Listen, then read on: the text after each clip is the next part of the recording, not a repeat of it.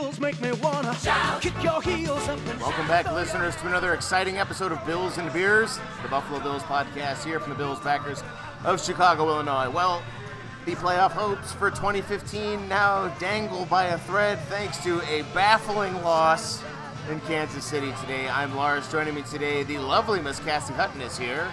Good afternoon, all. Uh, and next to her, the co-president of the Chicago Bills backers, Sujit, also with us today. I hate this team. Yeah, that was. Um, you know, I, I just wish this team could lose and like, I, I wa- just once I want to watch a team go out and like two good teams play, and one team just happens to be better that day. Instead of us beating ourselves, the refs beating us, Rex Ryan doing questionable stuff to beat us. But we're gonna get into it. Uh, find us on Facebook at Bills and Beers. Find us on Twitter at Bills and Beers. Tell your friends, tell your neighbors, tell your loved ones, tell everybody you know in Bills Nation how you found this podcast, and subscribe on iTunes, folks. Let's not waste any time and get right into it. Come on now, the Bills are making it happen now. Stand up now, come on and shout.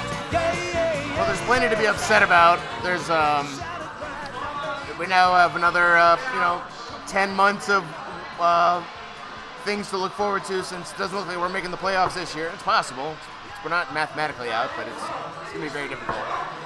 So this is gonna be a, a probably a, a, a very uh, depressing recording here. So let's at least start by getting some of the positive things out of the way because the game wasn't totally terrible.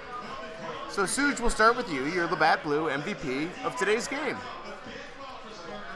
Uh, I am going to go with LeSean McCoy. I think when he was given the ball, he made the best of his opportunities. There was also a couple of baffling plays where he had no business getting the three, four yards that he got, whether it was him stumbling forward off balance uh, or whether it was him just finding a lane that is not where the play was designed to go. At least we don't think that's where the play was designed to go.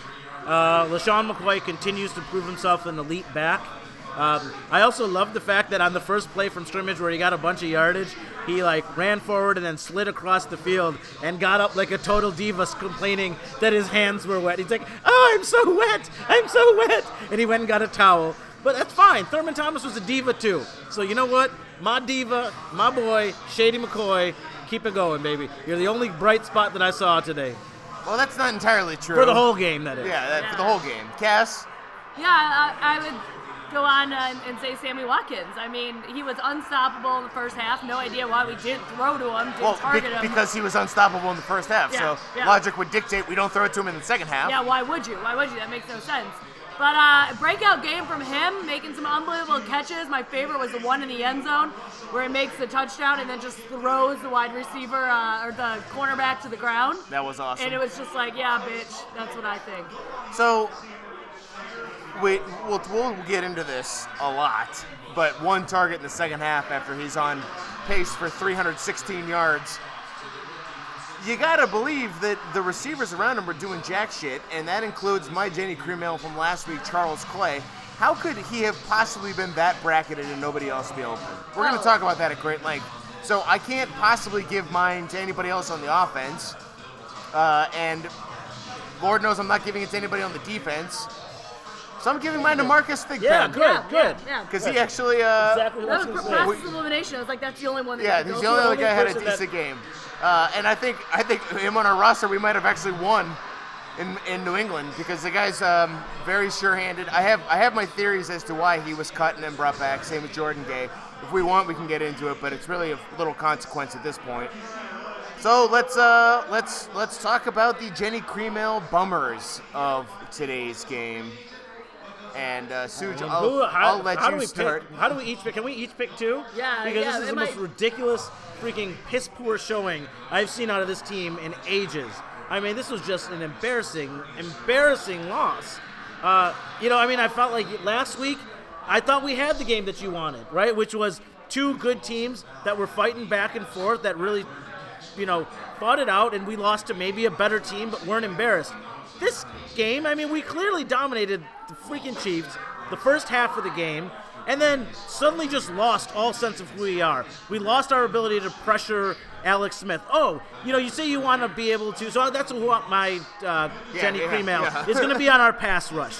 Um, because, you know, we always talk about, oh, you know, we have to play situational football and you have to play against a team. Whatever happened to the idea that you are going to have to play what we are to we are to dictate the type of play that occurs. That defensive line and those that defense in general should be able to dictate what we do. Alex Smith was beating us over top, and that's with us not blitzing maybe Alex Smith doesn't feel comfortable if we are actually blitzing. The guy is not that good of a quarterback, but if you let him sit back there all freaking game, he is going to tear you apart. Just like he has. The great games that Alex Smith has, he has been able to sit back there and not feel scared. And then what do we do? So we're not. No, it's all still on the pass rush. It's all still on the pass rush. It's all. It's all. Still, it's all still the same thing. So we're we're not pressuring him, yet we're not able to have a linebacker spy him. So this guy is running for first downs left and right. So what are we doing? We're not we're not keeping him in the pocket. We're not preventing him from keeping out of the pocket, and we're not pressuring him. I mean, just give all the front five, seven people that are there the day off because they're doing nothing. Cass, coming to you next. Yeah, I, I think excuse me, um, taking on to Suchi, but I, I, think the, the, the Genny Cream Ale bummer has got to be Rex Ryan. That's where it starts. Amen. You know, I mean, it's a short week. There's a holiday in there, and the team comes out firing. I mean, the first 20 minutes of that game were exciting. We definitely outplayed uh, Kansas City, but then we just shit the bed. I mean, they stopped playing, and it, it has to start with Rex. I mean, he did nothing in that game to either get us some pass rush. I mean, he's dropping players. He's dropping Carrington back into like like coverage. And, and they're tripping over each other because they have no friggin' clue what they're doing out there. And then Rex on these challenges, he goes after the Woods challenge and he says, "Oh That's- yeah, I want to challenge that." But then on the Hogan play, he doesn't. It, it's just like he has no friggin' clue what's going on out there, and he he's our, he's the def- he's running the defense. And that game was horrible by the defense. And you know what? It comes out with Ron Brooks in the friggin' special teams mouthing off, and then in the fourth quarter, what does he do? He gives up a huge penalty to set us back 10 yards. So when we're trying to drive down the field, we're starting first and 10 at the 10 yard line instead of the 24. Rex has got to get his head out of his ass and do something for this team. He's not a leader. He's not calling good defensive play calls. I mean, hands down, that whole entire game is on Rex Ryan. So, everybody in Bills Nation for the next six days is going to be talking nonstop about the challenges. So let's at least address it here. First half, long play down the field of Jeremy Maclin. The replay sort of shows that maybe the ball moved when it hit the field. I am actually quite okay with him not challenging that one. I'm not. I mean, you know, I think that my whole thing is that it's a first half timeout. We Yeah. didn't really need it anyway. So if you're gonna waste a challenge, waste it in the first half. Uh, but it seemed like there wasn't even a discussion. It wasn't even like a, hey, should we challenge? Should we challenge? Should we challenge? It was just a, ah, well, whatever. Yeah. So they got a 90 yard pass or whatever the hell it was, like a 40 yard pass. And yeah, we're not gonna look at it in every single angle and try and find some angle with which we actually can get a competitive advantage. Yeah, but you know that challenge came after the Woods challenge. So- so we would have No, been. No, no, no, No, no, that no. We're talking about we're talking, Talking about, about the, the deep, first half. The So, first but- half but deep here's- pass to Maclin where here's- he fell backwards and it kind of hit here's the the sequence of events. Regardless of whether okay, this is why I hate cha- I hate that you get two, but you have to win them both to get it back. So even if he wins that one, now flash forward to the third quarter in the inexplicable challenge on the Woods bobble, which that is that was the one where I lost my shit over because well for, we'll get into many reasons. Yeah. Okay, he wins that one in the first half, then throws the one in the Woods. Now he doesn't even have the option to challenge the yep. Hogan one or the the challenge that he did throw, which was the Tyrod run on fourth down. But the Hogan challenge. Lack This, of a Hogan challenge. This is why this okay, so this is this is this buttresses nicely to my Genny Cream Ale bummer of the week, which is the goddamn motherfucking officials who I'm also going to rant about. Because the Hogan challenge should not have it- he should not have had to have challenged it. And I understand he probably should have, but again, let's replay the series of events. Even if he wins the Maclin challenge in the first half, then throws the inexplicable challenge on the Woods play, which was the wrong thing to do. Now he doesn't even have the option to. Why? Because the refs can't make an obvious call on the field. It was not even close, and we have seen this time and time again. And oh, by the way, earlier in the fourth quarter, there was a blatant offensive pass interference where Stephon Gilmore got completely taken out of the play while the ball was in midair. That is a that is a pick. That's illegal. That's a 10-yard play, and it set them up for either a field goal or a touchdown. They scored on the drive. What about Not the to- push off on Gilmore? Yeah. When Gilmore got pushed off as well. Yeah, That for the touchdown. Pass. That was terrible. Right, and so two examples of where our receivers, I mean, three examples. Hogan, okay, so Woods, you freaking moron. Okay, first of all, catch a damn ball. You want to know why you're always blocking and say, oh, well, my role on this team is just to block with a little bit of salt in your freaking voice. It's because you can't catch a goddamn ball. I don't know what happened to you. Maybe you're out of practice, but you can't catch a ball. That's three passes in a row going back to the Patriots game where a ball has hit him in the freaking chest and he's dropped the ball. And then what does this little USC diva do when he clearly drops another inexplicable pass? He gets up saying, "Oh, I caught the ball. I caught the ball." Unless you are 110 fucking percent sure that you caught that ball clean, do not get up and try and goad your own goddamn team into wasting a timeout. You piece of garbage. Okay? If you were to actually do something useful on this team. You dropped the ball. Accept it. Yes, you suck lately, okay? You cannot catch a damn ball lately. Don't make it worse by wasting a timeout for your team and wasting a challenge that would then, I mean, if Lars was saying the way it was, that we wouldn't even been able to No, challenge the Hogan class. And then Chris Hogan, what the hell's wrong with you? As opposed to Woods, who gets up and complains for no damn reason, you stand up there and say, oh, I don't know, didn't I catch the ball? You moron, you had possession, took two steps, got hit, maintained possession all the way to the ground, and then you hit the ground and the ball came out. In what world is that not a catch? In what world is that not a catch? You should be standing up and screaming. Stephon Gilmore, when you get a push off and you get give up a 45 yard pass play. Stand up, rip off your helmet, get pissed off that you're not getting calls. Because even if you don't get it then, you'll get it next time. Or maybe you'll even get it when there's a pick play and it's pass interference because you get your legs cut out from underneath you when before the receiver catches the ball. These players, I don't understand it. It's like, can, and any good team knows that the officials have been changing the game, and if you're not going to use that to your advantage, you're not playing the game anymore. But here's the problem, Suge. This team got backed into a corner in the first four weeks of the year. They were put, put in a position where they can't be protesting the refs because it blew up in their face for the first four weeks. They got a reputation as the team that chirps, the team who's going to get penalties every time, and it was costing them 15 yards a clip. No. I don't think you're wrong, but th- but this is this is a precedent. This is a standard that it was set by the officials because they can't make the calls right the first time. But, but I disagree with you because we were not chirping in the beginning. We were just being flat out idiots and going after the other team.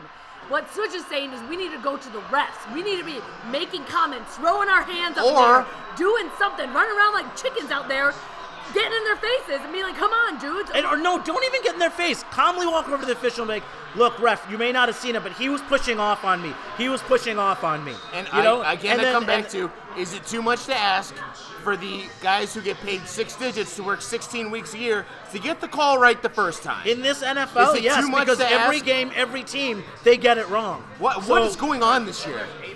What what is going on this year? Terrible. It's terrible, but the good teams are taking advantage of it. This is the, what the Belichicks of the world do. They find a wrinkle in the game and they take advantage of it. The fact that the refs can't keep track of what's going on is the reason that New England busted out those crazy formations because they knew that, you know what, no matter what happens, the refs aren't going to know what the hell's going on. And there's nothing here that's challengeable. So they're just going to have to either know it right off the bat or they're going to have to move on. I mean, when you know that there's a flaw in the game, you take advantage of it. I don't think there's any point in us move on to rants and raves since we've we've kind of just morphed into one giant long rant. Now about the officials. Let's go back to the challenges though for a second. So where we come down on he should could have, would have, should have challenged the Maclin play. So I, I I'm fine with us not challenging I the am- I'm Maclin agree. play. I'm Okay. But not but challenging. I al- But we all agree that the Woods challenge was a horrible Was horrible horrible. challenge. Idiotic. Okay. But I think it's I think it was because of what Woods did. He stood up and adamantly said, "I caught the ball. I caught the ball." When dude, you knew you didn't catch the But- ball. but you here's- felt the ground underneath you. Here's my question, because on the Woods chan- challenge, it felt like it was an immediate challenge. Like, and then the one where we didn't challenge on Hogan, there's a guy like over over it. his right hand shoulder, so, you know, shaking his head, saying no, no, no, no. And I'm like, but where's somebody actually looking at the play? We're making split decisions without somebody actually upstairs, who wherever, looking at the play and then calling it down. Yeah, this is what Bill Simmons is always talking about. Every team should have a VP of common sense, a guy who can actually make these decisions with a cool head. It is the one. De- there should be there should be a coaching slot designated to this. However, I'm, I'm going I'm I'm going to continue down this path. Maybe if the league in general didn't make it so goddamn convoluted what a catch is in the first place, Jesus. we wouldn't have teams being like, well, what should we do? The reason they didn't challenge the Hogan one is because they're probably like, well, I don't know. Did he make a football move? Was it four steps? Was it three steps? Did it come out on the way down? Was it But a I down think he did. He did all I, of them. I get He you. I get you, but there's enough doubt that has been sown into these coaches' brains. And when you only have one challenge left and you only have two timeouts left, hello, because you wasted a second half timeout on a bad challenge, then yeah, you really need like you need to take a beat and consider, well, what do we want to do here? Well, yeah, but I mean, we always talk about wasting second half timeouts. When do you use them then? I You mean, don't. You no, don't. no, no, Lars. You use them on your last drive of the game. Oh, yeah. and that was our last drive of the game. Yeah. That's when you waste a timeout. But then we would have, but then we would have been down Yeah, to one but that's timeout when you use and it. no challenge. Right, but that's I mean, what are you saving it for? If it's the last drive of the game and it's a Well, first I don't down think play. I don't think they were expecting to have Tyrod Taylor run around the backfield for 17 yards, run off more time, then throw a one-yard completion and bring it to fourth. I don't think they were banking on that. It was still second and ten. Yeah, but the other thing is, it's like it's under three, four minutes to go, and challenges come from upstairs under two minutes. Right, so so you really, only- you, have you like, only have one minute you to only use have that one challenge. minute That's a to good use that challenge. That's a great you got, point. You, Yeah. Use it. Use it. Yeah. Fair enough. Fair enough. Can we all agree, however, that nobody, aside from Mike Pereira and Bill fucking Belichick, has any idea what a catch is? No, I that I agree with. That I agree with. I mean, like, it's just these these officials are overwhelmed. I think that there's too much nonsense going into their minds. I think that they should not make the, the rule of what a catch and what a catch isn't should not be that complicated. The complicated. NFL should burn the rule book this offseason Yes, and start and, from and scratch. start get rid of the complexity, make it easier for these officials. Because obviously, we have built a sport No, that is you know- impossible to officiate. You know what they no, no, you know what they all should do? They should burn the rule book and clean house. Oh yeah. I don't know. s- Somebody point me somewhere on the internet. If you're listening and you, you're on Twitter, you're on Facebook, send me a link, please, at Bills and Beers, and show me where anybody has ever broken down precisely what the process to become an NFL referee is. Because you've guys, you got guys like Statutor, Ed Hochuli. These these guys have been around forever. They seem to they seem to be like was it like the Supreme Court where you get a, like a for life appointment and once you're in you're in and getting the one of those last two spots is damn near impossible and we had to give one to a woman this year. Not that there's anything wrong with that and I think she's actually doing a dynamite job, but it doesn't seem as though these guys are being evaluated on an annual basis and every year the 30 best men or women, I don't care, black, white, Latino, deaf, blind, Eskimo, doesn't matter, have an opportunity to become an NFL referee. I, I would actually care if they were blind. It se- well, it would, might actually be a step up, Cass. It seems that they're, these guys are grandfathered in, and there's no process by which they're evaluated. So yes, let's throw out the rule book and let's have open tryouts for officials. I want every high school referee from Podunk, Iowa, to Tallahassee, Florida, to have a chance to be better than these guys because I don't know what what they do on an annual basis. Does Ed Hochuli just get a call from Commissioner Goodell sometime in early July? Be like, Ed, you coming back this year? Yep. Okay, great. See you in mid-August. You want to do the Pro Bowl or the, the Hall of Fame game? Yeah, I do. Okay, it's yours.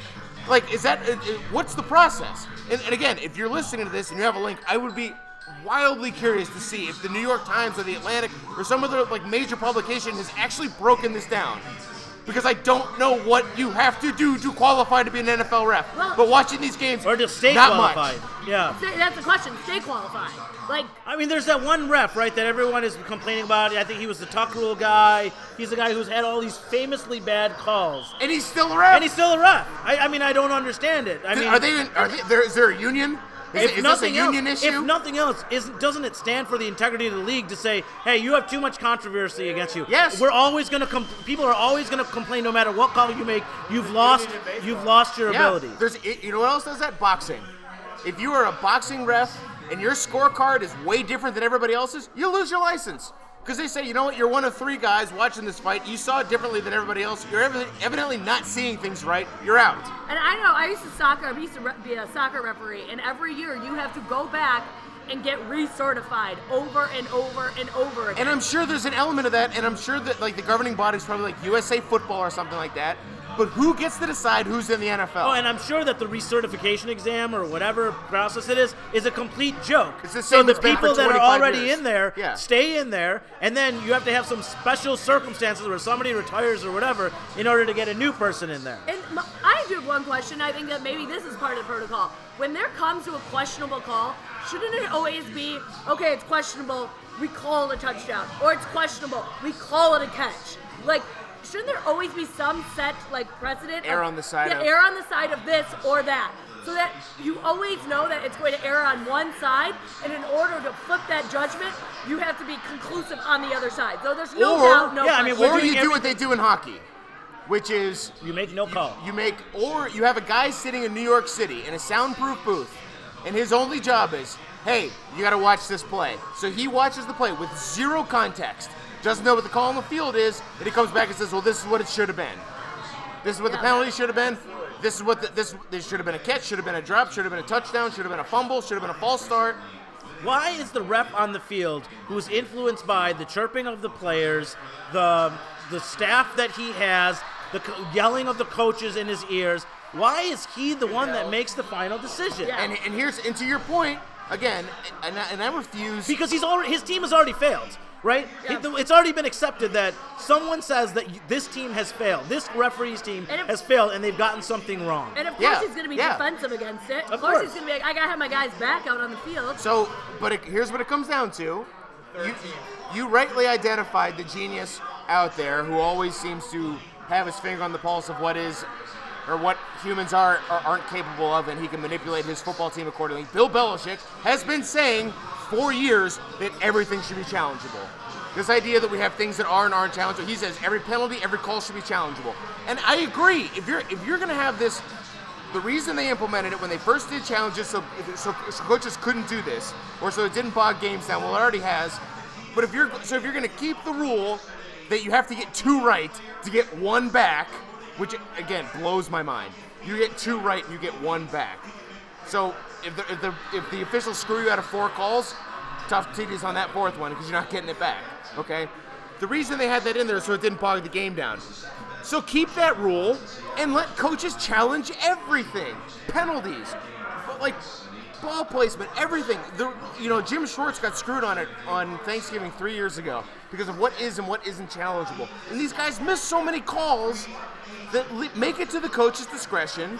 Set up the the officiating gimp in New York City, whose only job it is is to watch the plays in a vacuum. I mean, damn it, Mike Pereira does it already. Yeah. He's already watching those plays and saying on TV, "Oh, yeah, definitely should have challenged that," or "Yeah, that's definitely not. A, uh, definitely, I would, I would say stick it out there."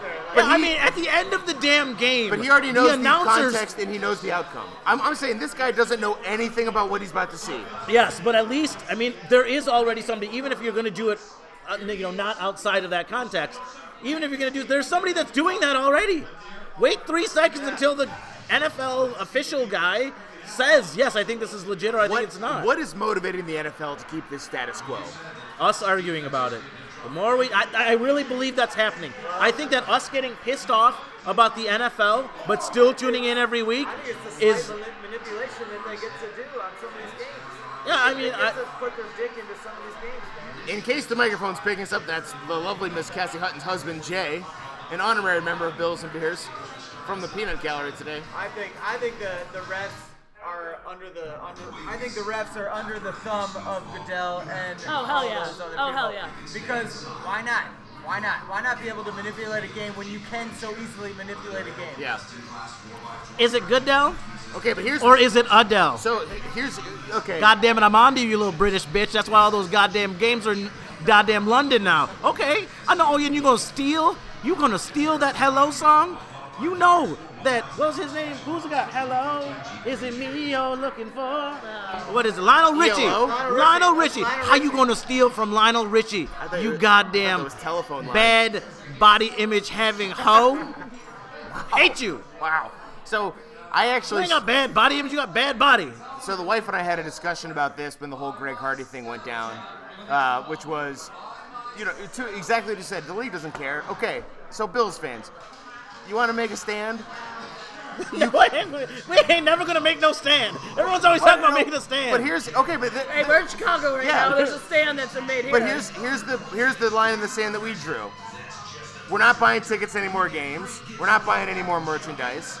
And I even feel a little bit dubious about the passive dollars the NFL gets because they know my eyeballs are on the game, so they can sell advertising for X amount and leverage what they're getting for the network deals. So I, I, I I'm a little bit in conflict with that. But so long as, as the league does not seem to have a backbone, and so long as purity of competition does not seem to be priority number one, it's not.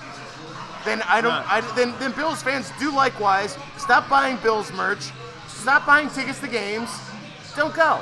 Don't don't actively support this. If you're that pissed about it, that that was that decision we made because in the Greg Hardy thing, why can't why can't the commissioner stand up and say, you know what, you're out, you're done. Right, the blackout rule is gone, right? Right? Is, is that is that not the case? The is what? the blackout rule gone? no, blackout still still exists. Oh. No, it doesn't. No, blackout rules are gone. So I think the blackout rule's gone, right? So then, therefore, No, it still exists because that's the reason why uh, the Bills Jaguars game. no, that was only it. being streamed. Yeah, it was only stream. That was a separate. Yeah. But So- you could get it in Buffalo and in Yeah. Jacksonville. Right. Right. But you can only Or get it. anywhere That's the opposite of the blackout, Yes. right? So, so I think that you know, it, in theory, this will never happen. uh, But if, in theory, if that were to happen, that we do have the benefit of that no one is in that stadium. You can all watch it at home. Yeah, which You is know? a better viewing experience, anyways. Right, but I actually think the more realistic thing is that you know we already have the Bills uh, fan alliance, right? Try and form that with every goddamn team. The fans are the ones that should be unionizing. Forget the refs. The fans are the ones that should be unionizing Hell and yeah. demanding changes in the NFL. And the only way to do this, the only realistic way we do this, is not don't watch the games. No one's going to do that. Everyone loves football Yeah. too much even don't go to the games. No, that's too much. Of, you're not going to tell the people in Green Bay to not go to the freaking Right. game. But what you could do is say, you know what? Keep wearing the jerseys you have. Do not buy another jersey Yeah. until changes are made. Let's make one statement that says, I'm not going to buy a jersey. Buy a T-shirt. Buy a buy whatever else you want. But just say, you know what? Jersey sales will be nothing, and just see what happens. I like that. just see what happens. And what's what's interesting though, Suge, is that this came out during Spygate, which is um, the legal precedent here shows that admission to a game guarantees you nothing other than getting through the door. You are not, as a fan, guaranteed a fair contest. It's the same as buying a ticket to a WWE wrestling match. All you are guaranteed is admission. That's all you are guaranteed. Wait, I'm, Some a guy from the New York Jets, a fan of the Jets, tried to sue the NFL, tried to get a class action lawsuits because he's a season ticket holder, and his his argument was, my admission has been compromised, knowing that there has been cheating going on, and the NFL did nothing to rectify it. And the and the law states that you're not guaranteed a fair match. You you as a fan, now maybe maybe then the real pressure point, we got to get Ralph Nader on the phone. We got to we got to get some consumer advocates out there and say no, hell no. As fans, we expect and have the right to a fair contest. I mean, we're they're already a non-profit organization, which oh, is the Oh, yeah. biggest freaking joke in the world. Uh, I mean, outside of the pharmaceutical company and the insurance companies, there's very few industries that are a better return on your money than the NFL. Um, especially when it's only going to other millionaires. I mean, it's not even like there's a, Other billionaires. a- other billionaires. Other you know, billionaires. it's not even like there's a bunch of other people that you know are making money. It's a publicly traded company or something like that. The only people that are making money are other billionaires, and you know the reason they got those exclusive TV rights is because they were in the pocket of the government. There was a there's a great I don't know if it was it was like a history of the NFL um, uh, uh, documentary or whatever that talked about how the NFL got on TV and how you know it changed the world and how Nixon's influence made a major change in terms of making the NFL an exclusive TV uh, environment. It's in that same vein that they got their non-for-profit sta- status. But you know what? In this day and age, there needs to be some sort of rectification of that process. I mean, we're all consumers, right? People are losing money left and right. The economy is improved, but it's not right yet. And people are spending a lot of money on this stuff. And the owners are making bank off fantasy football, which is glorified gambling, right? So there's all these exceptions to the rule. I, and I, I'm not saying anything against fantasy football, but baseball. Ba- baseball, Yeah. they have it right. Like the refs get it right in baseball they They have to. comes out and they have to get it right because if they don't, it's the entire game. Like one play comes out of the entire game. And in football, it still is like, oh, well, it's still in football. It's like, oh, well, you know, I can go ahead and, and give up on it Stand because up. another next play is going to be great. All right, we've officially incorporated. We were discussing the fact earlier that uh, Jay should be part of the podcast because he's essentially uh, he's essentially a new. He's got new hate. Okay, we all have old hate of the Bills. Okay, we all have like that So wait, veteran hold on. hate. Okay, yes. And uh, so- let, let me interject something there for a second because I, I, I was I was kind of getting pissy about this at the end of the game. Let's talk about that old hate. Let's talk about the phrase "same old Bills." Let's talk about. Doesn't matter if Ralph Wilson's the owner or if it's Terry and Kim Pegula, if Dick Jauron is the coach, or if it's Rex Ryan, or if we play in Buffalo or if we play in Toronto, or if we have white helmets or red helmets. A third string running back in a game that mattered most came in and rushed for the first time in his entire career for more than 100 yards. With three backup offensive linemen. That is a goddamn narrative that we have been front row Joe to now since fucking 2000. What the fuck? So you want to talk about his his new hate? Let's talk for a second about old hate and how this was a classic Buffalo. Sorry, I, I love I love the 30,000 foot philosophical view of how we how we interact with the league and, and, and the social implications of football and all that good stuff. But let's Getting bring it back back to the game, yeah. right now to the Buffalo Bills and what happened this afternoon. I thought for sure coming down here, I thought, you know, this is this has the makings of a classic Bills game. Third string running backs had to come back and come in, and I thought, no, things have changed now. Well, fuck that, nothing has changed. Nothing has changed. Nothing has changed. No. And that was going to be my rant today. I've, I've, I've seen this fucking game for how many years? How many times?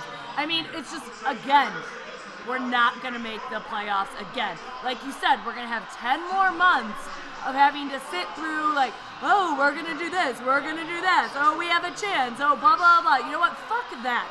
Fuck this team. Fuck Rex Ryan. Just I, I might give up. I might just flat out give up, and I don't know. Maybe I'll become a Bears fan. Oh. They fucking won this weekend. That, that, that would take Yeah, but the but the Bears are supposed to be terrible this year. Jay, Jay, who is otherwise a Bears fan, is just sitting on the other side of the booth, feverishly shaking his head no. Although they're five and six. We did. We did. We literally drew.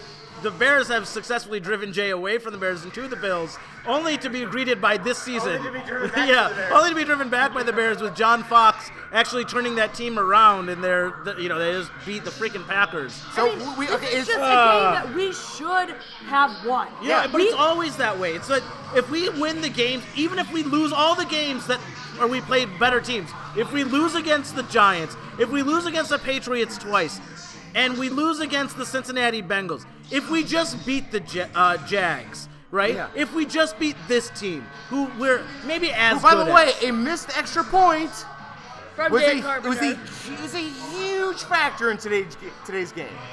yeah, I mean, it, Because instead it of an eight-point game, right. it's a six-point game. Because we don't go for two, and he and, and and God willing, he makes the second one. Yeah, I mean, it, it, it was it was a major point, but then we made it we made bad plays that allowed it to not be a non-issue. Darby drops a, a, a, pick six. Oh, that's what Ro- my rant Robey, is about. Robey inexplicably doesn't go me? for it. Are you kidding me? How many opportunities in this Rex Ryan defense, who's supposedly opportunistic, and God damn it, Well, it's been apparently it is. opportunistic against us every freaking year we played it when he was with the Jets. But here you have arguably way better talent than he ever had on the Jets. We have our cornerbacks who've been playing lights out all year, and we have three interceptions that hit our corners or defensive backs in the hands, two of which should be pick sixes, and we can't even catch one of them? I mean, it's worse than Robert Woods' drop. It's, I mean, like, Nickell Robey watched the ball sail over his head. If nothing else, he should have been batting that He ball also down. inexplicably turned and kind of like olayed it. To, Just it was watched weird. it. Just was watched weird, it. It was almost like I, I was on the replay. I watched that thinking, is Robey shaving points? Did he get into a position and think, oh boy, I can't make this? If it, like, yeah, this is this will cost me 200 grand if I make this. this game would have been over if we turned one of those pick sixes into six points and actually just got a turnover Well, on the other one. Wait, my question is: We put Tom Brady on his butt seven times in the first quarter, less than a week ago, and we can't even come to touch Alex Smith. But I think we it's put a- like zero pressure on But him. I think it was a different game plan. And yes, the game What? plan was, Cass, the game plan was make Alex Smith throw deep to beat you because he cannot. Instead, he dropped three buckets, which he never does. And but then when he's doing that, we did nothing to change the game plan. It's like, oh no, let's keep blindly doing the same thing over and over and over again. Isn't that the definition of insanity? But but to Suja's point, we also had three guys in position to make plays, and they didn't. Yeah, and but, but the other thing is that why do we have to change our freaking game plan to the Kansas City Chiefs? Why don't we be the defense we want to be? exactly. You know, why can't we continue to blitz and continue to get him off of his mark? God damn it! If Tom Brady can't do well against it, Alex Smith and the Chiefs are not going to do well against it. I don't care what special talent they have. But Jake, you know, whatever, Fisher, Eric Fisher's out of the game. Their center's out of the game. Their guard is out of the game. And yet we can't get pressure on this team. It's because we weren't trying to. We were not blitzing.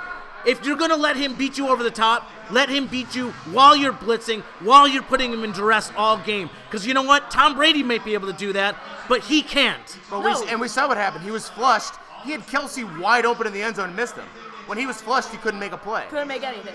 Because it takes away half the field. That's the whole point. Is when No, you have a it- when you have a, a quarterback on the run, half the receivers don't matter anymore. But wait, it's the same complaint from earlier this season. Why the hell are we dropping our linemen back into freaking coverage? Why?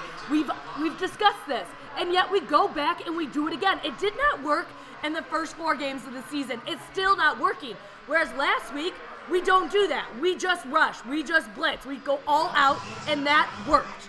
So I, I understand that there's a game plan, and you and gotta- we bumped at the line. That yeah. was the difference. That Yeah. was the difference between the first Patriots game and the second Patriots game. is it- we blitzed, but we bumped at the line. It should not matter who you are playing. You need to do what you do well. And we did that well, so I don't know why we're changing our game plan. I, And- Such, I'm in agreement with you 100%. Uh, and, and you know, and, and we just got this story from Rex Ryan that oh, finally, yeah, you know, we're going to start playing Rex Ryan defense Yeah, now. We're gonna let the it's finally loose. back though. Oh, wait, we're on. going to play the way he want wants but- it. And then you just did the exact opposite. No, but I but I, I I feel like there's a little confusion here because the Rex Ryan defense is dropping your linemen into coverage.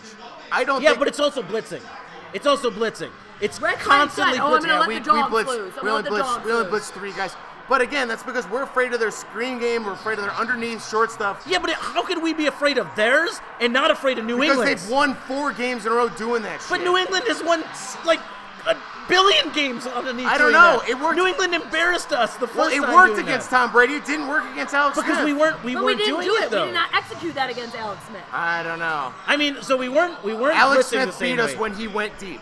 That's when he beat us. And- but- he did not think and dunk us to Well, death. but, no, but no, no, no, no, he but went he deep no because one- he had nobody in his Wait, face. he had time. He was able to go deep. I and I'm and I'm telling you, they did not think that Alex Smith was going to c- complete three passes of 40 plus uh, And- yards. and- and that's Well, okay, fine. okay, that's I- fine. But then when he does, you have to make an adjustment. that's what I asked you Yeah. at halftime. I said, Yeah. do you go away from your game plan and, and let him dink and dunk you now? Because the whole game plan right now is to not let you let him dink and dunk you, and he did not.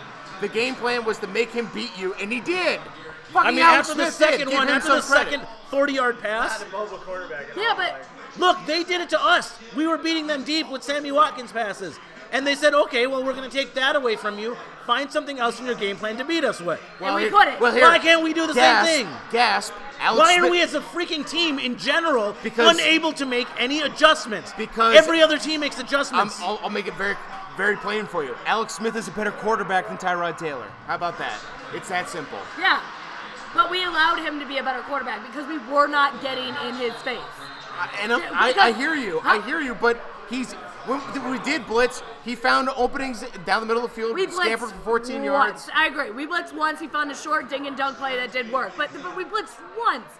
One time. And the thing is, what we were doing, what we were doing with New England was not even. There was times that we were getting pressure with a three-man rush. It was because we had, he had no out? idea. Well, that's that's part of it, but we had no idea where the blitz was coming from. Yeah. that was the whole point. Is that we blitz, blitz, blitz, and then on another play, we only sent three, but. They overloaded the side that they thought the blitz was coming from, when really it was all just coming from the right side when they overside overrode the left side. So I mean, we I, I don't know. I mean, Rex Ryan, that defense, it's not working, buddy. You told us at the beginning, you know, halfway through the season, you said, hey, just wait, just wait. We'll be there. We're not there. No. We're not even there. Close. Not even close. It's terrible. That was their Is it time to is show. is it X's and O's or is it Jimmy's and Joe's? I think it's whatever the hell the second one is. Jims and Joes. I think it's, it's It's on the coaches. It's on No, oh, the no, no, no, no. okay, no, sorry. We think it's X's and O's. You X's just gave us something that's so obscure, and I guess now that I think about it, No. it totally makes No, sense. it's either coaching or it's execution. So Coaching. I think it's coaching. I think Okay, it's coaching. Except you acknowledged that three times players were right where Alex Smith threw the ball, two of which should have gone to the house. and the players didn't make a play. Well, yeah. What like what like Yeah. what else can a coach do in those situations? That, that- I guess I guess that's fair, but at Because the same those- time, that- but a- he's still also the only way Alex Smith has ever been good in this league is when he had a ton of time to sit back and pick apart a defense. I, I, I think we're I think we're remembering this game wrong. And Alex Smith was most effective today throwing down the field, which nobody in a million years would have expected. Well, right, but the only time Alex Smith has been able to have games like that is when he's not under pressure. I mean, damn it! I don't neither know. te- neither quarterback was under pressure, which gets to the hell. What the hell's wrong with Tyrod when he has all that time? You know, Tyrod Tyrod is a very problematic quarterback. We've raved about Tyrod Taylor because when he's when he's good, he's good. But when you when he's forced, he does not want to stay in the pocket. It happened a couple times in the second half. What he does, he's if he gets time, he doesn't climb the ladder. His first move is to break right, A hundred percent. Yep. and he and he tries he tries to get to the corner. He does. Yeah, and, and I will defend him in some sense because there's also times where I'm like, run the damn ball. Run. Nothing's open. Or you're certainly not going to find anything. Yeah, but- You know? And just run. Get four yards. Get five yards. But the you thing know? is, is, he doesn't step up. As a large He doesn't saying, he does up. not step up into the pocket. Yo, He and if there's a guy moves- spying you, make him come play you. He doesn't look down the middle of the field well. Uh, When have we hit anybody streaking down the middle of the field? I mean, what happened to the center of the field? That's a great point. Yeah, what happened to make the center sense. field? Like Charles Clay, Robert Woods. God, EJ Manuel used to hit people over the center of the we said field. earlier on this podcast, they took away Sammy Watkins. Where the hell was everybody else? Was the quarterback unable to There find them? There literally had to be three people on Sammy Watkins. They had to take away our underneath, and they had because to he was take throwing away into double over top. coverage in the first half. Yeah. Oh Yeah. yeah. a lot. and we had no problem with that. I all right, let's let's get into wild card predictions. That's enough. Uh, That's enough. I'll kill you.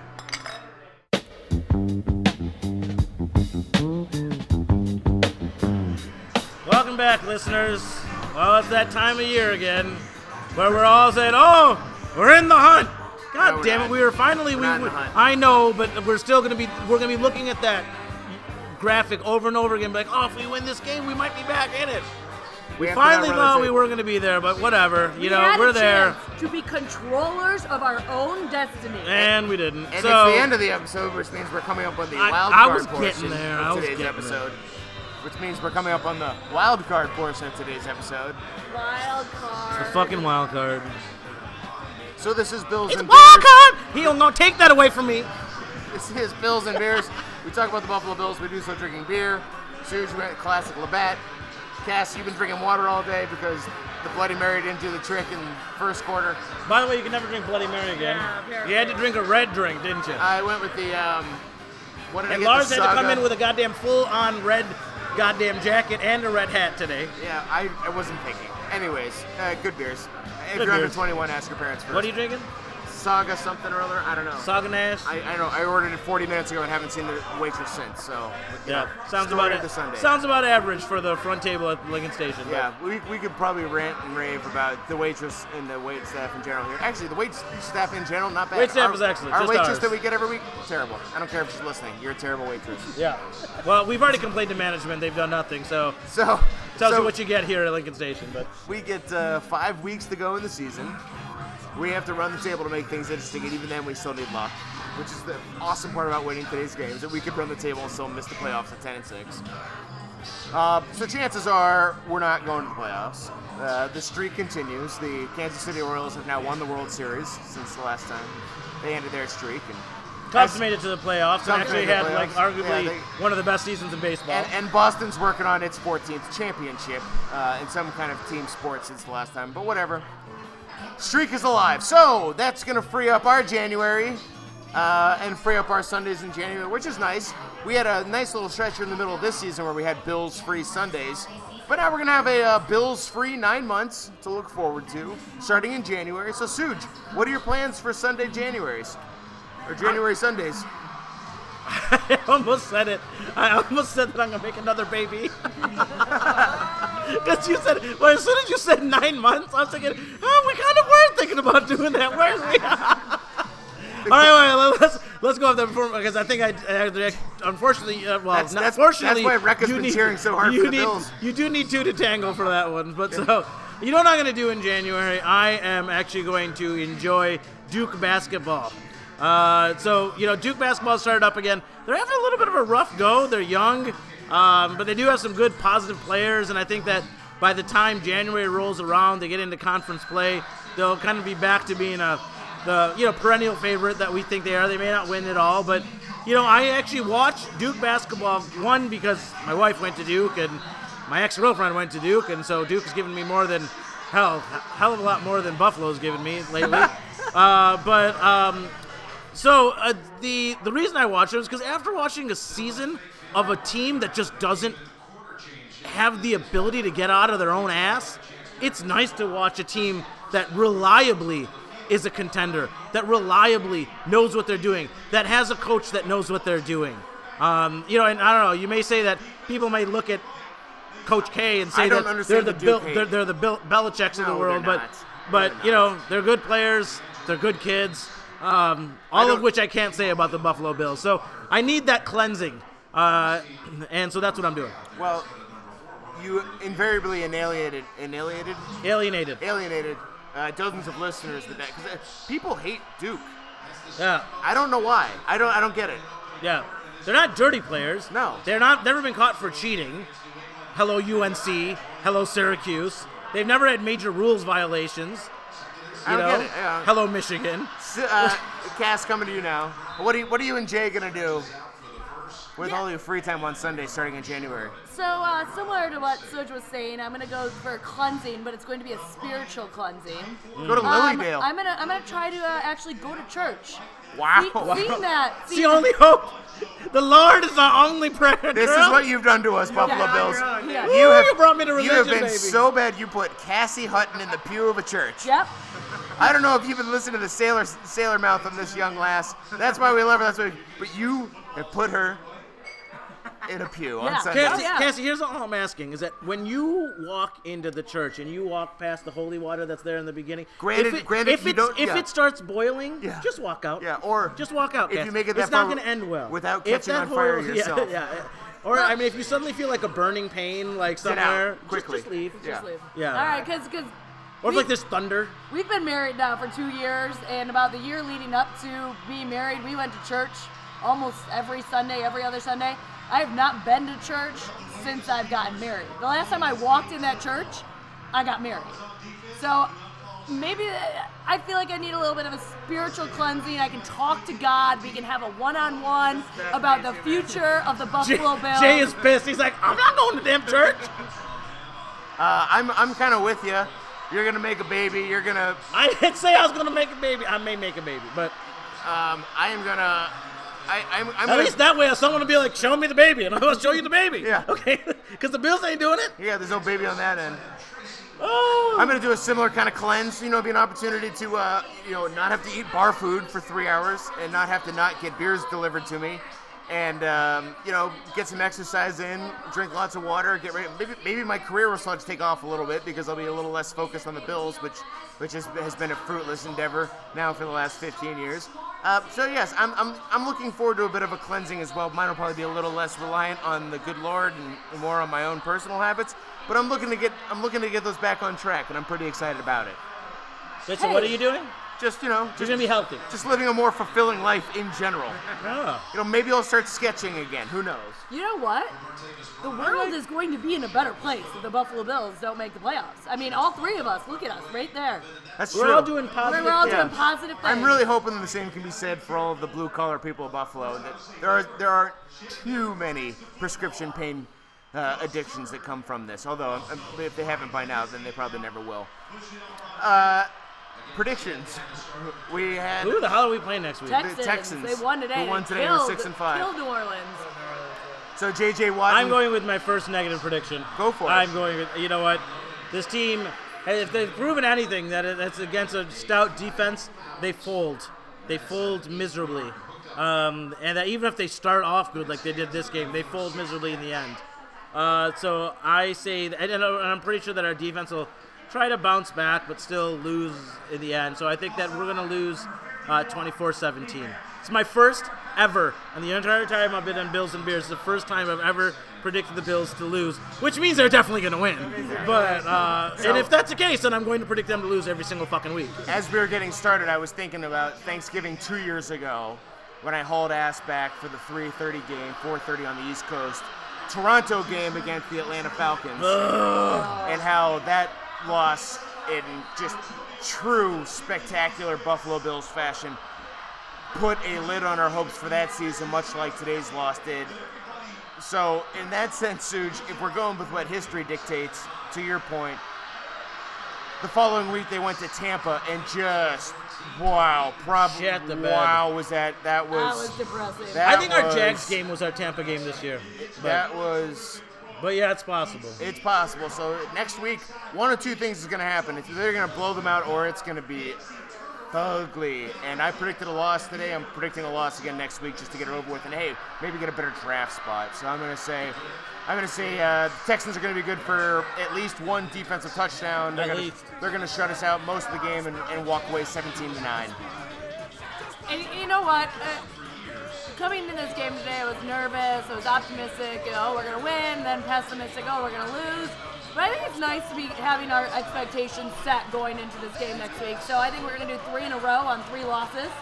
Um, a lot of injuries, so I don't, I don't even think it's going to be close. I think we're just going to get friggin' blown out by the Texans, like 21 to three. We can't even. We're, we're just abysmal across the board. But you know what they're setting us up for now? We're going to win. Oh yeah. Oh yeah. We're definitely gonna Four- win. def- four- We're four- definitely And gonna then, win. and then we're going to be sitting here a week from now, scratching our chins, looking at those three straight games against the NFC East. They're going to win all three of those, and it's going to be a win and in scenario back at the Ralph against the Jets on January 3rd. And you'll have to tune in and see what happens, listeners. Until then, find us on iTunes, subscribe, tell everybody you know. Bills and Beers on Twitter, Bills and Beers on Facebook. This has been a a terrible way to spend our Sunday But very, afternoon. very therapeutic, I have to say, guys. yeah, gentlemen, kind of. I'm and the one that has to go home and listen to God it again. bless you all. God Yeah. bless you all. Uh, we'll talk to you next week after the Houston game. Go Bills. Let's go Buffalo. Let's go Buffalo. The Bills make me wanna shout.